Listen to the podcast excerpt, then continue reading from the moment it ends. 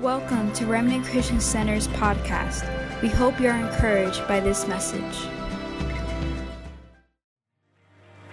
Let's pray. Come on, let's pray. Father, in Jesus' name, I thank you, Lord God, for the anointing of your Holy Spirit to bring continued healing from conflicts in relationships.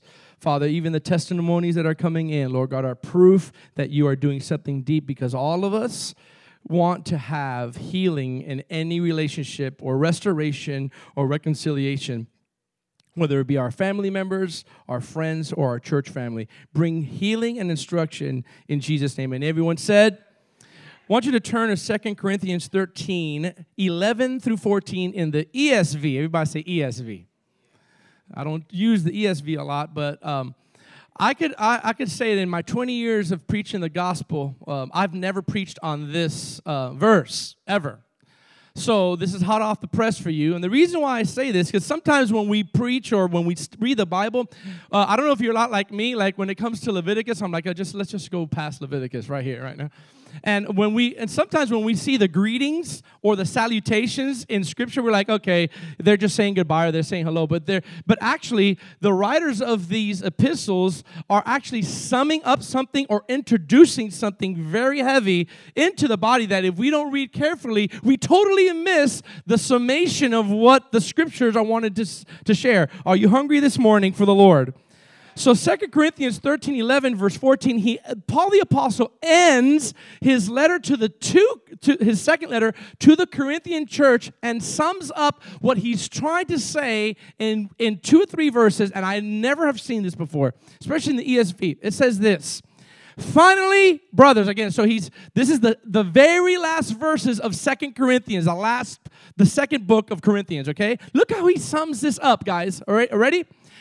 Finally, brothers, rejoice. Everybody say rejoice. That means everything's going to be good eventually, right? Now, watch this. Aim for restoration. Aim for restoration. Comfort one another. Agree with one another. Live in peace. And the God of love and peace will be with you. Greet one another with a holy kiss. Now, thank God some men have not, com- have not been obedient to that commandment with me. Greet each other with a holy kiss, and all the saints greet you. Now watch this. Here's a little, here's the key right here. All right? Look at this. Look at the last verse. Next verse. The grace of the Lord, say the grace of the Lord.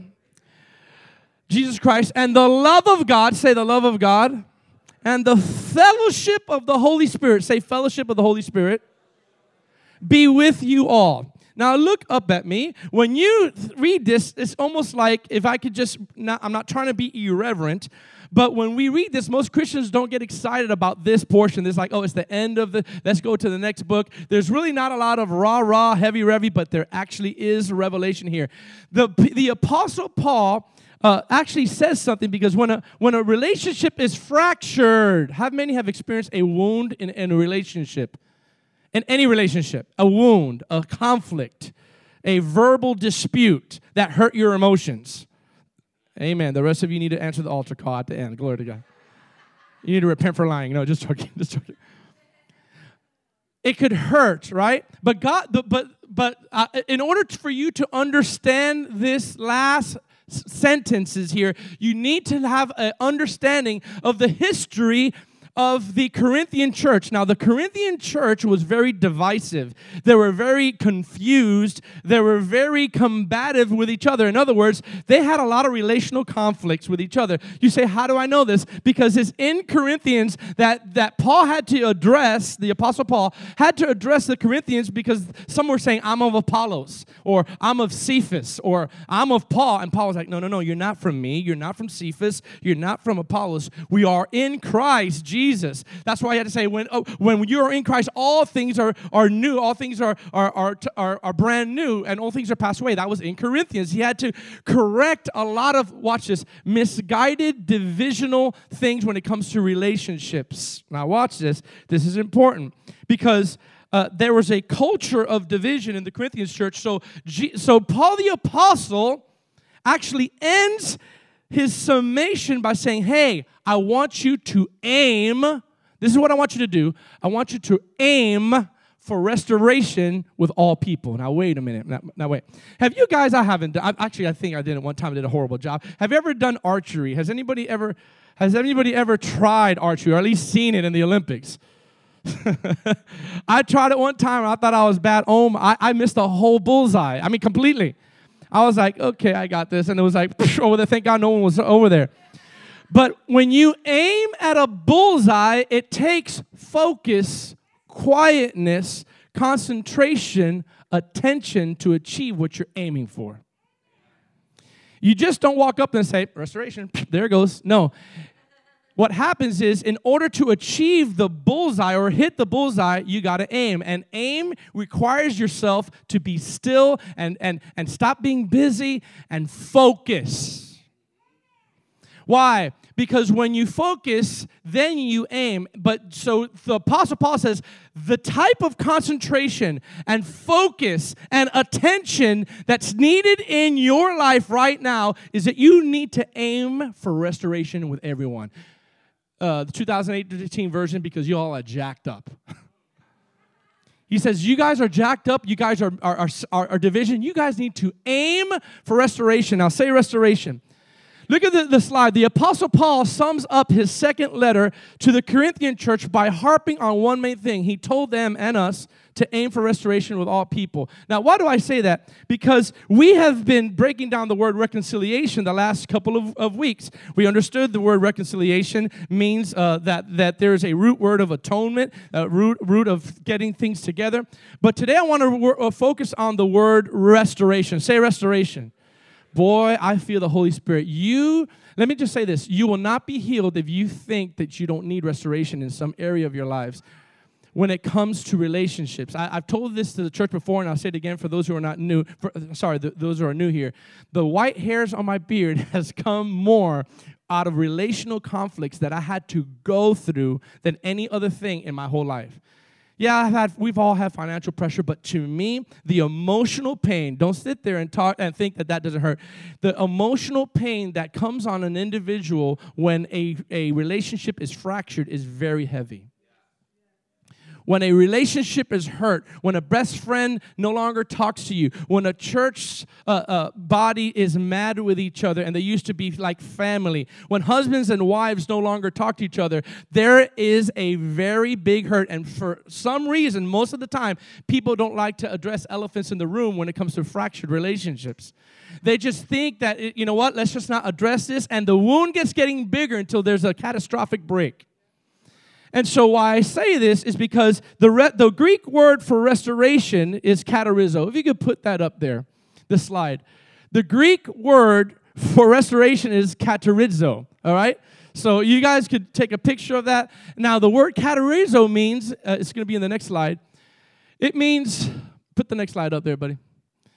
To be made complete, to mend or repair. This is the, the Greek word for restore, which is katarizo. Think about this now. It means to be made complete, to mend or repair what has been broken. So when he says restore, keep that up. We, we aim for restoration of all people. He's saying aim to be complete with all people, to mend, repair what has been broken with people. Aim for it. Aim. Don't wait for it to come to you. You aim for it. All right? It's a word used to heal a fractured bones, and I'm not a fisherman, but I looked up some of this stuff. It's used to mend the net of fishermen. Now, mending nets took skill. I, I, did some YouTube study, YouTube, right? And I did some dictionary studies. I'm not a fisherman, but when, when people say, when the Bible says, and the fishermen were mending their nets, you know what they were actually doing? How many understand what mending nets means? Okay. If you don't understand, it's not just uh, calling it the day. I used to read that and say, oh, they're calling it a day, so they're mending, their, they're just washing their nets, cleaning. That's not what mending means. Mending does not mean they're washing their nets from the, from the filth of the, of the fish.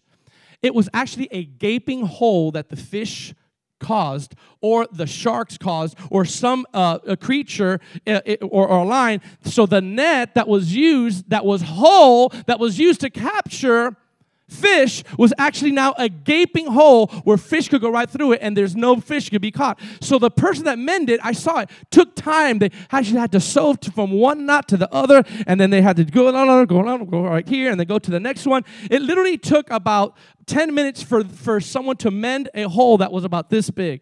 But after they did, the net was restored back to normal and they could use it for its purposes. The word katarizo or restore means to restructure something. Oh, I'm going to preach for a second here. That has been broken, like a surgeon uses stitches to close an open wound. The surgeon uses stitches and is very careful to make points so that the gap could close as its original purpose. As the word restoration is bringing that back to its original purpose, and it's the same principle when applying to our spiritual, emotional, and, and mental relationships that we have suffered hurt from. That same word, restore, is used in another word in Galatians, uh, where you probably read it, where it says, uh, Paul the Apostle says, Brethren, if a man is overtaken in any trespass, you who are spiritual, restore such a one. Right? That's the same word. It's Galatians 6, uh, um, um, verse 1 through 2. Restore such a one in a spirit of gentleness, considering yourself lest you also be tempted. Now, after we seek to restore relationships that have gone sour, the Bible says in that scripture that at the end, the peace and the love of God will be with you. Now, I want to say something that the Lord revealed to me. If you could put that first scripture up, Second Corinthians 13, verse 14. There's three keys at the very end of Second Corinthians that I saw for the first time that actually are keys to healing every relational conflict or wound that we have. If we don't have these three keys, we will be missing out significantly in the healing process. How many have been shortcutted the healing process and have succumbed to no longer talking to that person? And if you had some keys back then, then maybe your relationship will be saved. Paul the Apostle ends his his letter not by just saying bye bye. I used to say that all the time. Oh, he's just saying, bye. may the grace. No, he gives us three keys to overcome and to heal relationships that without these dynamics it will be very hard to see restoration where he just said aim for restoration in any relationship. All right? Put that put that slide the first slide. So he actually says he says the may the grace of the lord jesus be with you that's the first thing. In a sentence, he says, The grace of the Lord, the love of God, and the fellowship of the Holy Spirit. The first one we're going to talk about this morning is the grace of the Lord Jesus. Everybody say grace. I never saw this before, but we need the grace of the Lord to be applied in every relationship that we have. Why? Because the grace of God can be approached in two different ways. Hear me now. Hear me. The grace of God can be applied in two different ways. Oh, you're going to you're going to be happy. Some of you are not going to be happy with me. The first way to apply, are you ready this? The first way to apply the grace of God, remember, remember when he said, May the grace of God be with you, he wasn't just ending a story, he was actually saying it in relationship to aim for restoration for all. Do you hear me? Do you get that connection? When he says aim for restoration of all, he goes, I'm going to give you the tools how to restore all. May the grace of God be with you in your troubles, in your relationship. May the grace of God be with you in your conflict. Now, why do we need the grace of God? In two areas, we need the grace of God. We number one, we need the grace of God in our relationships to give people more grace in our relationships. wait, wait, wait, wait. You didn't, you didn't get that. We need the grace of God to be applied in one manner to give grace to our relationships. In other words, cut some slack to people who have wounded you unintentionally because they themselves are hurting or they themselves are don't understand and we're so quick to cut off a God related, God initiative a relationship because we have a short rope when someone does us wrong. We want to cut them off. The grace of God, see, I didn't get any amens on that. The grace of God is applied in this area that we need to give people slack. Giving some people slack means not being quick to let go of a relationship that God has initiated. Notice that I say God has initiated because there's some relationships that God does not initiate. And you need to say bye bye to those. I understand that. But, everybody say but. In order for the grace of God to be applied in every relationship, we need to have the definition of grace. Number one is cutting some slack on people because people that are perfectionists, are you ready for this? People who are perfectionists have very little grace concerning their relationships. When you're a perfectionist by nature in your relationships, you will have very little tolerance when it comes to your relationships because a perfectionist has little grace when people mess up. And we're so quick to throw away a relationship because we don't understand that when Paul the Apostle says, May the grace of the Lord be with you, he's not just saying, May the grace, the, the, the, the thing that we say before dinner time. He's saying, may the reality of grace be in your relationships that are that are needing restoration when you aim for it. You cannot have a healthy relationship without applying the grace of God in your relationships. Some of you getting mad at me. You know that Jesus said uh, when the disciples said, "How many times should we forgive these these people?" 2018, these these knuckle-headed people that keep on messing up. He goes, "No, just 70 times seven. In other words, is a phrase for saying you keep on forgiving if they keep on repenting. You just keep on forgiving. So you have to understand that the grace of God is something that is amazing when it comes to relationships. Understanding that people. Let me just say this Applying the grace of God in your relationship is understanding that people are human and that when people, and that they, they make mistakes, watch this, and then when people wound you in a relationship, it's not necessarily because they're trying to wound you on purpose.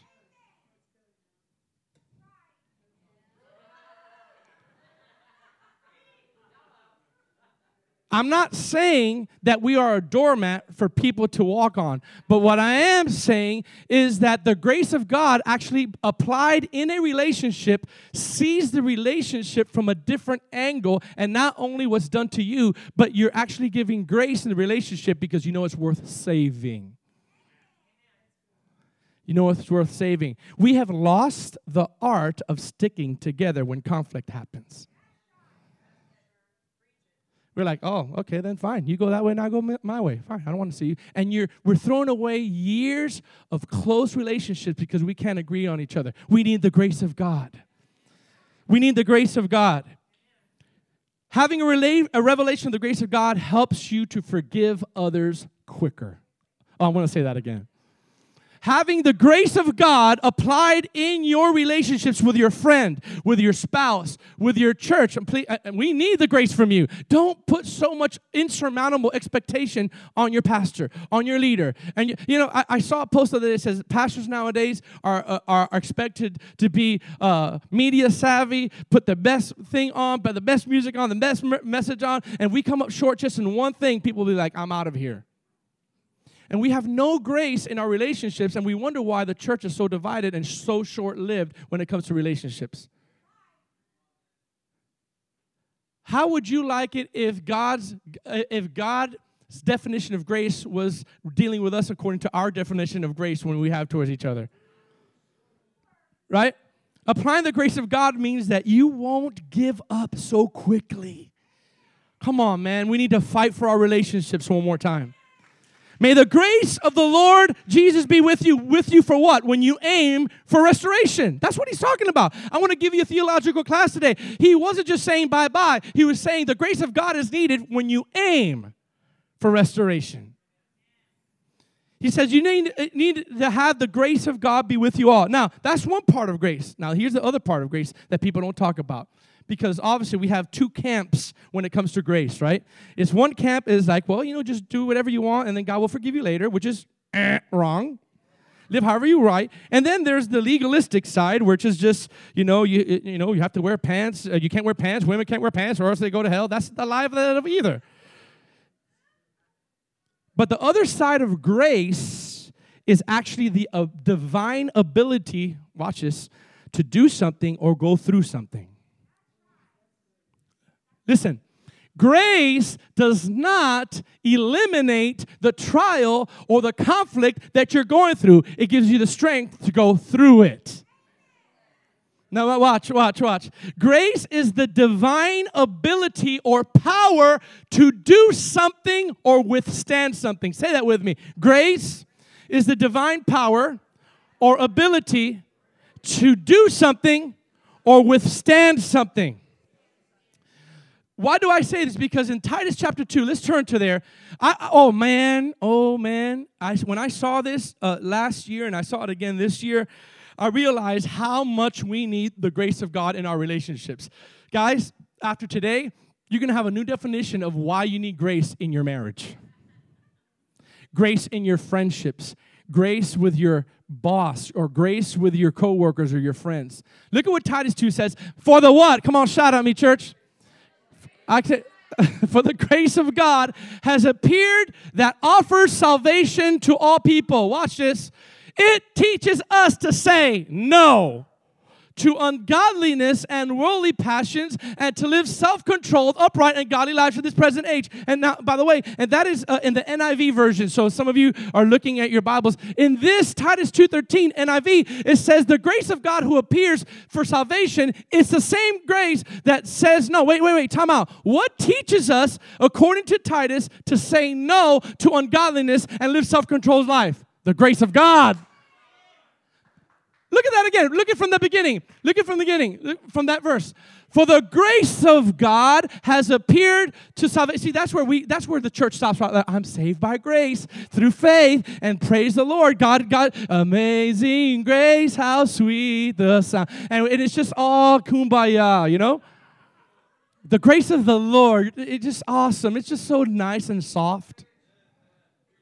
The grace of God has appeared that offers salvation to all people. Watch, look at it, look at it again. Look at it again. It teaches us. What's it? The grace of God teaches us to say no. It's the power it's the ability, it's a divine empowerment to do something or withstand something. That is why the Apostle Paul, who wrote a third of the New Testament under the inspiration of the Holy Spirit, his antidote and his answer when he had a thorn on his side, everyone has a thorn on their side. Some are bigger than others, glory to God. Some of you have multiple thorns sticking out your side, and you're just trying. And, and, and Paul the Apostle, Paul the Apostle said, I begged the Lord three times to remove this thorn. Now, you would think that the Apostle Paul would have a free ride and because he wrote two thirds of the New Testament. You would think that the Lord said, You know what? You got some deep revelation. You went to the third heaven and, and you even wrote about going to the third heaven and you just had an encounter with me. You know what?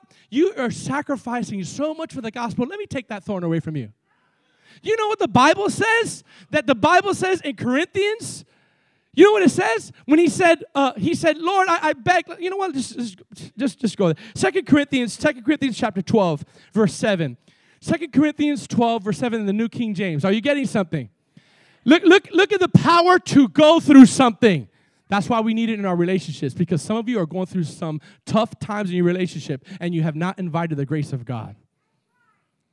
You have not invited the power to go through something now look at look at God's answer to the mighty apostle Paul when he was li- listen guys begging. Okay, I, I, do you know what begging is? Ain't too proud to beg. I'm not gonna sing. I'm not gonna sing. This is what pleading means. Please, Lord, please, Lord, take this thorn. Now, we don't know what that thorn is. It could have been a, a marital thing, it could have been a, a, a wound relationally that he had. Uh, some people speculate. We're not here to speculate what the thorn is. I'm going to tell you what the response to the thorn was the doctor's orders. And some of you are not going to like it because that means you have to endure something.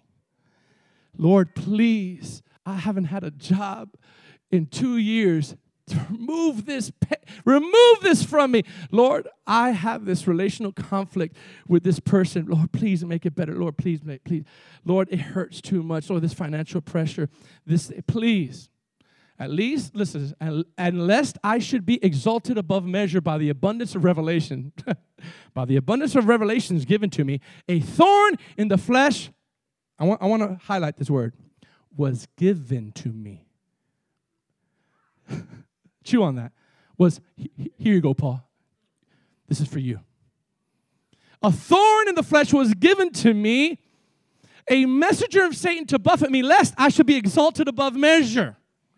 Concerning this thing, I pleaded with the Lord three times that it may depart from me. And look at the mighty response from the Lord. And he said to me, My grace is sufficient for you. For my strength is made perfect. I'm going to add something in your relationships, in your weaknesses, in your trials. My strength is made perfect. Now, Paul changes his whole mind. He goes, Therefore, after hearing that, I most gladly will rather boast in my infirmities that the power of Christ may rest upon me. Keep going, verse 10. Therefore, I take pleasures in infirmities and reproaches and deeds and persecutions. What man, man would take pleasure in that? In distresses for Christ's sake, watch this, for when I am weak, then I am strong.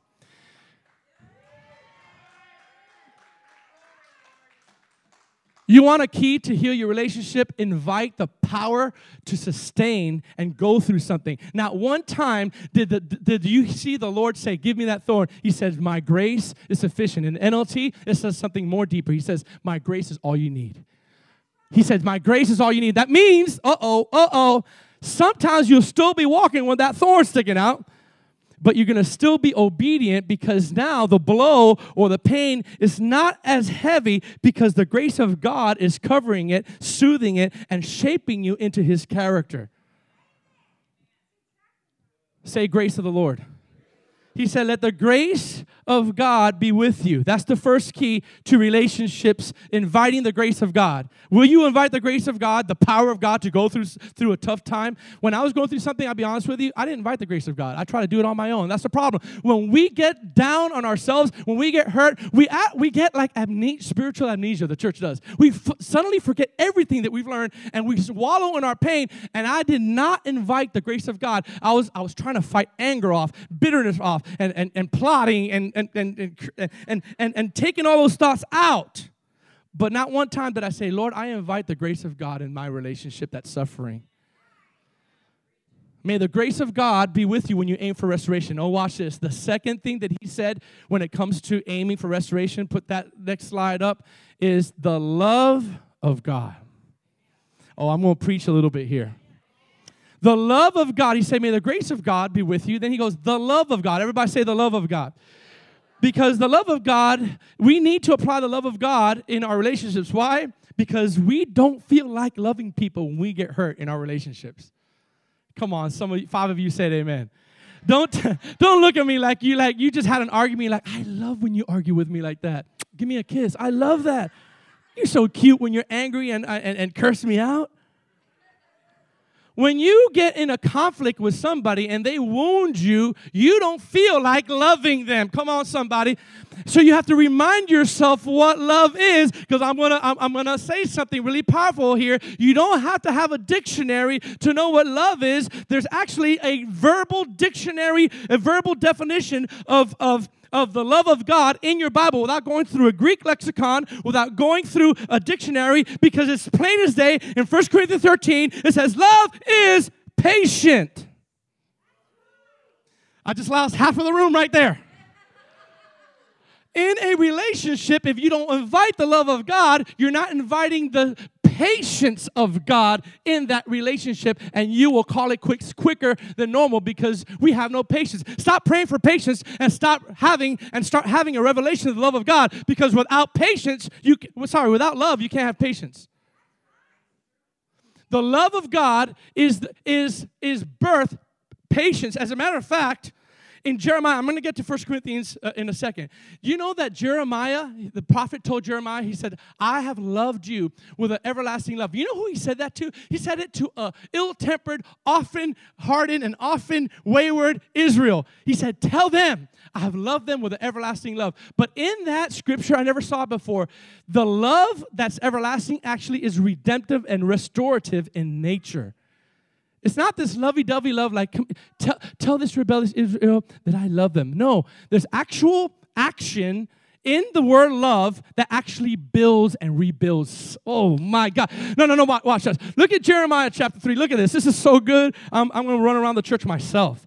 Jeremiah, I'm going to, be, hallelujah. Come on. Lay hands on my own head. Jeremiah chapter 31. Watch this. Look at this. Are you ready for this? He's saying this to rebellious, stiff necked, often uh, uh, uh, critical, and, and, and messed up to him the Lord has appeared to me of old, saying, Yes, I have loved you with an everlasting love. Watch this. I, I totally missed this, what I'm about to say with you. Therefore, with loving kindness I have drawn you. See, we always pause at that point. I'm just going to woo you, and I'm just going to leave you there. He doesn't leave us there. His love actually restores, and I will build you. And watch this, you shall be rebuilt. I, I never saw that. You shall be rebuilt, O Virgin of Israel. You shall again be adorned with your tambourines. Come on, Spanish people with the tambourines, Spanish grandma. So that's proof there were Spanish people in the, in the Bible. Glory to God. and shall go forth in dances with those who rejoice. Watch this. It's the love of God that's everlasting that actually rebuilds. I used to see that. I used to never see that. Whoa, whoa, whoa, wait, wait, wait. The love of God doesn't just say, come here. Oh, you're good. But you're still broken but I still receive you. No, I'm going to receive you just as you are, and I'm going to restore you, and I'm going to rebuild you. It's his everlasting love that seeks restoration in relationships. Do you realize if we don't have the love of God, it's, it's impossible to restore a relationship? Because our love is so much more weaker than God's love if, only, if you're only giving humanistic love to your friend, to your mate, to your spouse, to your to your coworkers when it comes to the humanistic side, that's good, but it'll only last for a short time. If we invite the never ending, never stopping, has no start, has no finish love of God, our relationships will start to blossom because we'll start seeing people as God sees them, not as we see them. I want to, so this is going to be a little slap in the face even for me because I, am going to read first the famous scripture, First Corinthians, but I'm going to read it in NLT and I want you to see. Uh, it's like every every word about the definition of love in the NLT in First Corinthians is like, when it comes to relationships, I'm like, oh God, oh God, oh God. Look at First Corinthians 13. This is going to be good. You're going to love me in a second. I know you love me, but watch. First Corinthians chapter 13 and I want you, listen to me, listen to me. I know we've read this a lot. I want you to read this in the context of applying it to relationships. Say relationships. Say relationships. Friendships, parents, brothers, pastors, churches, w- workers. When it comes to relationships, I want you to uh, think of it this way, not just 1 Corinthians 13, the love of God. Okay? Watch this. Love is, ouch, ouch, patient. Is patient. Definition you don't even have to go to a dictionary. He just told you what love is. If we do not have patience with each other, it's a recipe for fractured relationships. Come on, somebody. I, I'm going to keep going because I saw some people going, mm hmm. I just saw a crowd that like, mm hmm. Love is patient. Watch this, watch this. Do you want, you want to know another word for patient in the New King James? You have it in your Bible. Suffers long. I, I could go home and pre- I could go home now. Love suffers long. Suffers long. Wait, wait, wait. No, no, no, you don't understand. That's where we get the word long suffering. That means in a relationship, if you have the love of God, you're able to suffer long when it comes to the dynamics of you not feeling fair in the relationship because the love of God rules you. And when the love of God rules you, you're able to, watch this, endure more. But the love of God doesn't leave you there. He doesn't leave you as a punching bag because He wants to restore. Now, watch this. It's kind. Uh, uh, let's apply this to our relationship. Are we kind when we deal with each other? Or do we want to prove our point? Love is not jealous. let me just let me just keep going. Let me just keep going. I see I see people going like this. So let's just keep going, right? Not, love, is not, love is not jealous. It's not boastful. It's not proud. Watch this. I'm going to give you an ouch moment for me in a second. Keep going. In, in verse 5. All of them are moments. It's not, it's not rude. Love is not, oh, how, that's rude. Love is not rude. Talk to me, somebody. in a relationship. It does not, oh, oh, oh, it does not demand its own way. I want it my way. No, but you you always go to your family's house. I want you, I want to go to my family's house. No, but I, you always put the you always put the AC low, and I want it higher. You you always want to go to this person's house, and I want to go to this person's house. Come on, you know I'm preaching to you this morning. It, it, love, that's why that's why he said, May the grace of God and the love of God be in you when you aim for restoration. Because the love of God actually restores relationships because it's patient. It's kind. It doesn't boast. Watch it. It doesn't, it, it doesn't demand its own way. Oh, this is an ouch moment for me. It's not irritable. Oh, Lord. Forgive me, Lord Jesus. I, I, I get irritable sometimes. And I'm like, Lord, I just, I just, you know, I'm like, ugh. And when I read that, it's like a sword. He says, You know what? You need to be perfected more in my love because you get irritable too quickly. And in a relationship, it will destroy a relationship if you're quick tempered and irritable all the time because you're a ticking time bomb. No one wants to be around ticking time bomb. How you doing? Tick, tick, tick, tick, tick, tick, tick, tick, tick, tick, tick, tick, tick, tick, tick, tick. I said, I said, go to your room. No. Boom. Lord, forgive me because we've all been at that point we've been we've been irritable with each other i don't think you you can even be qualified to be married if you haven't had irritableness with each other every now and then. Watch this. The love of god in a relationship of any kind is not irritable. Oh my god watch this next one. This is a slap in the face. It keeps no record of being wronged. Oh Oh, this lie that we say, I'll forgive, but I don't forget, it is unbiblical. It is not biblical to say, I forgive, but I won't forget because it keeps, because love keeps no record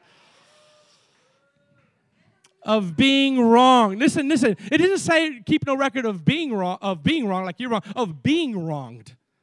That means it keeps a record, it keeps a record of the many times that you have been mistreated. My God. Do we have a long way to go in our relationships? If you're looking at me, or you're looking at your friend, or you're looking at your spouse, and you can't receive from them because internally you've racked numbers of things that they've done against you, let me give you a clue. Let me give you a clue. You want heaven to be closed over your life and not receive anymore from people that God has put in your life, start marking the, all the wrong that they did and hold it, hold it against them, and you will never receive from them. You'll never receive the purity of the gospel if you're holding five, six, seven things in your head. Oh, that's the seventh thing that he did wrong. Why did he have to go up there and say it that way? Why does he do it this way? Did, and then you know what? In your mind, you're like one slash, two slash, three slash, four slash, and then before you know it, you, you come to church like this. There he goes again. That's number eight.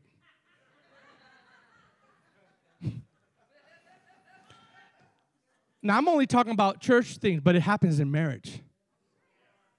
It happens in friendships. It happens in relationships in your work. It happens with your mother. It happens with your father. It happens with your sons. Come on, man. I'm preaching good this morning. Love keeps no record of being wrong. Jesus. Give me 10 more minutes, guys. I have a lot to give you. Keep, now watch this. Keep. It does not rejoice with injustice, but uh, but whatever the truth wins out. And I'm going to keep progressing. Love never gives up. Say that with me. Love never gives up. Come on, one more time. Love never gives up. Never loses faith in a relationship. It's always hopeful that God will restore in a relationship, and love endures, endures, endures through every circumstance. Come on, give a praise break for the Lord, somebody, amen.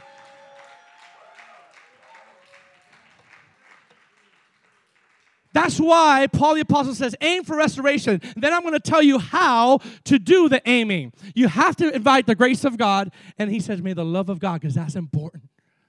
I just broke it down for you. The love of God is important because it endures every circumstances. Would you invite the love of God afresh in your relationships? I'm not talking about your romantic love or your need for to be right. That is important. But I'm talking about a love that is selfless and keeps no record of wrong, being wronged, and is patient. Say patient. Say patient. See, patience is not just a virtue, it's, it's rooted in the love of God. Can I hear an amen? It's rooted in the love of God. Glory to God. Amen. Now, all right. If love is patient, then we can't have patience without the love of God ruling in our heart. I'm going to say that again. You can write that down. If love is patient, then you and I cannot have patience without the love of God ruling in our heart. Believe me, I'm getting smacked too.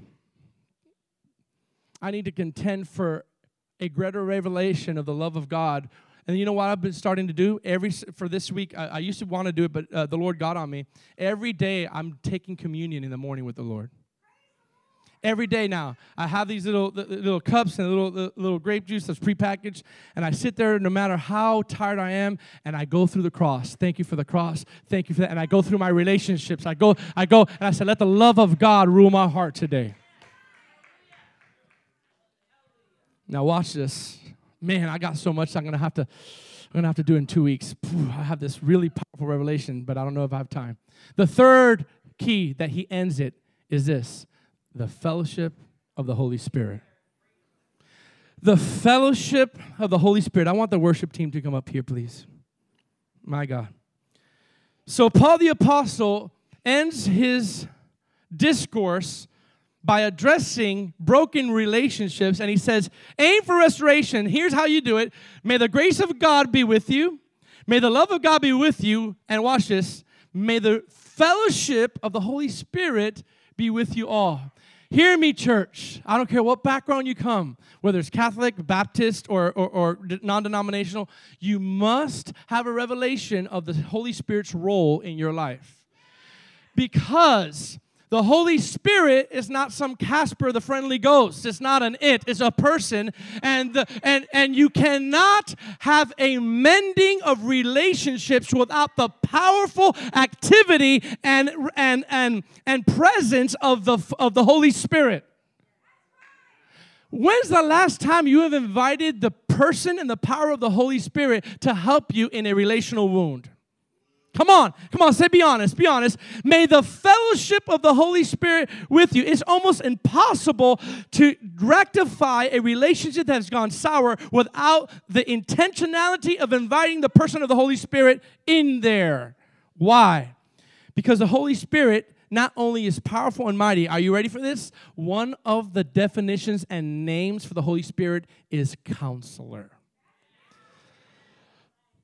So, why pay for hundreds of dollars for relational mending in a counselor if we have a divine counselor living inside of us from heaven that will save us hundreds of dollars? If we fellowship with him, he will then release his instructions and his voice so you could be counseled by him directly. The Holy, the reason why Paul the Apostle says fellowship, it means talk to the Holy Spirit. Talk to the Holy Spirit, fellowship with the Holy Spirit, and watch this. As you fellowship with the Holy Spirit, He will now give you divine instructions of how to approach that relationship, which may be different from this relationship or that. To some of you, as you fellowship with the Holy Spirit, He'll give you strategy and says, you know what, she likes chocolate cake. Go ahead and buy chocolate cake for her and ease that thing down. And you may say, that's maybe silly, but if the Holy Spirit says, want you to go ahead and do this, do an act of kindness for that person. All of us all of a sudden you hear that you try all the strategies but the holy spirit says no that strategy doesn't work. Try this. Call them up and just tell them that you love them. All of a sudden uh, uh, uh there was a, a time uh, for me that I, I felt the lord say i want you to give and sow seed into a person that may have hurt you I'm like, I'm not going to sow seed in the name of Jesus. Get behind me, devil, in the name of Jesus. And the Lord says, That's not the devil, it's me. Sow a seed. I'm like, I need a seed. I did. I'm like, I need it. The Lord said, sow a seed. Watch this, guys. See, that, that, that's not humanistic wisdom. That's spending time with God and the Holy Spirit saying, you need to do this because it's going to soften your heart in the process and give you more love for that person in the process as you humble yourself and sow into somebody that has hurt you. Come on, somebody. The fellowship of the Holy Spirit. So I heard the Holy Spirit say years ago, go ahead and sow this person. And when I sowed this person, I saw, well, well, thank you, the response, thank you so much. That was that was kind of you. Thank you. Next month the Lord says, sow again. Sowed right into them personally.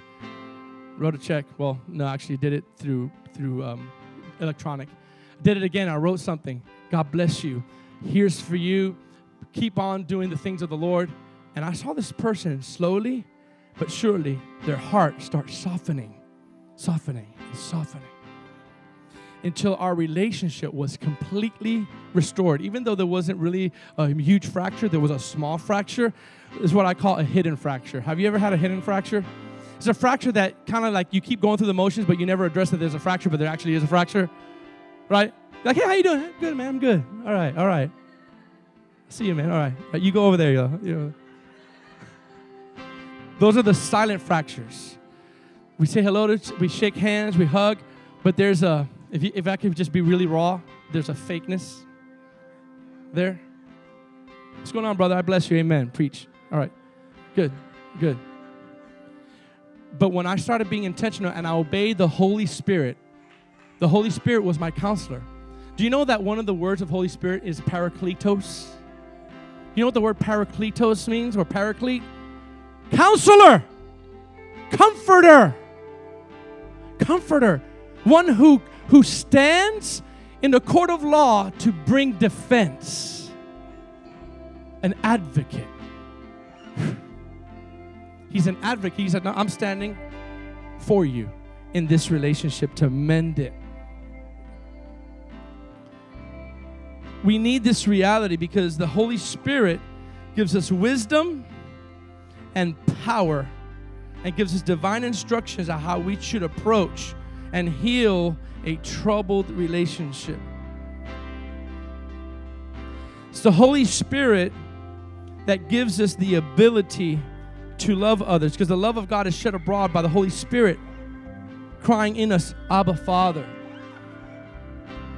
When you invite the Holy Spirit in your relationships, what you're doing is you're inviting the very power that raised Jesus from the dead to resurrect something that you deem dead in your life.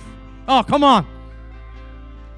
The, the, Bible says the same spirit that lives in that raised Jesus from the dead lives in you. So that means you have resurrection power, not just to say I have resurrection power. You have resurrection power to resurrect something that God started and you thought was dead, but God, the Holy Spirit, will whisper to you the counsel needed for you. Listen, if you are just quiet with the Lord and you allow the Holy Spirit to speak to you, you will say, "You know what?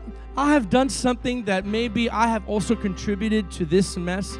How can I bring healing? And the Holy Spirit will say, This is what you need to do. You know, the Bible says in Isaiah, you will hear a voice behind you say, This is the way, walk ye in it.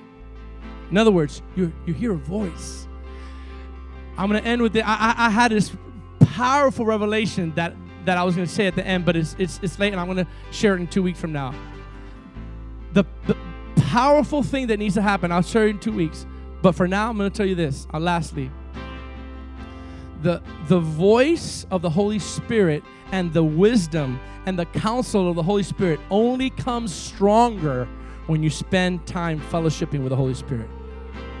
If I call, if I call Keith or if I call, let's say, Rady, or I call somebody that that uh, that I talk to a lot, I don't have to say, "Hi, how you doing? This is Pastor George Sololongo from Remnant Christian Center. How you, how are you?" I say, "What up? Hey, what's going on? What's up, PG?" Well, how, other than caller ID, obviously caller ID how would they know my voice if I didn't introduce myself? Because they spent so much time hearing me that they know my voice. So, because they spend so much time with me, they know my mannerism and my voice fluctuations, and they'll say, That's PG.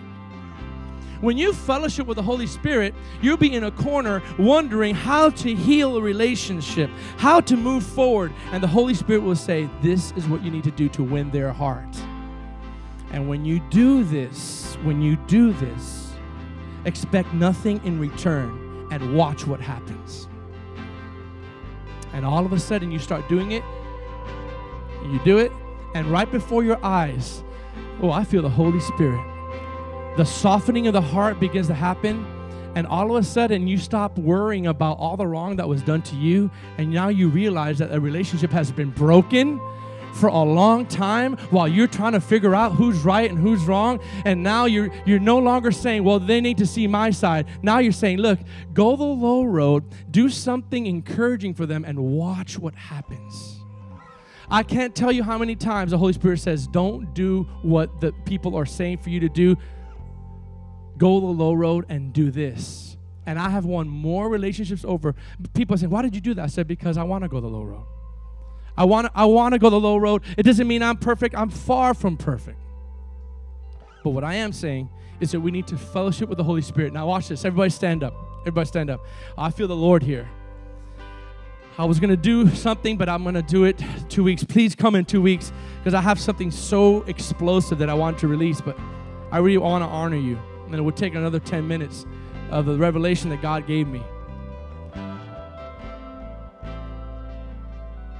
But if you've ever had a fracture in any relationship, any relationship, if you had a fracture with your husband or wife, if you had a fracture with a best friend, if you had a fracture with a church, all I ask is don't look one way only. Don't look outward only. Don't, don't only look at, at the wrong. Look what you've contributed. Look how you have blessed or not blessed. Look how, look how much you may be invited the love of God or not the love of God. Three things. Everybody say aim for restoration. Today we're going to aim. And we're going to aim for restoration. We're going to hit the bullseye. And the bullseye, there's three things in the bullseye the grace of God, the love of God, and the fellowship of the Holy Spirit. Say that with me. The grace of God, the love of God, and the fellowship of the Holy Spirit. One more time. The grace of God, the love of God, and the fellowship of the Holy Spirit. Come on, invite those three aspects in your relationship. As we lift up our hands right now, come on, I want you to do a homework. As we worship, I want you to invite the fellowship of the Holy Spirit, the grace of God, and the love of God who is patient and not irritable in every relationship. And I want you to do something. I'm going to give you a foreshadow. There's a powerful thing when you bless people, and I'm going to share that with you in two weeks. It will discombobulate the chains that are around you. Come on, lift up your hands right now. Thank you for tuning into our podcast. For more information about us, please visit remnantchristiancenter.com.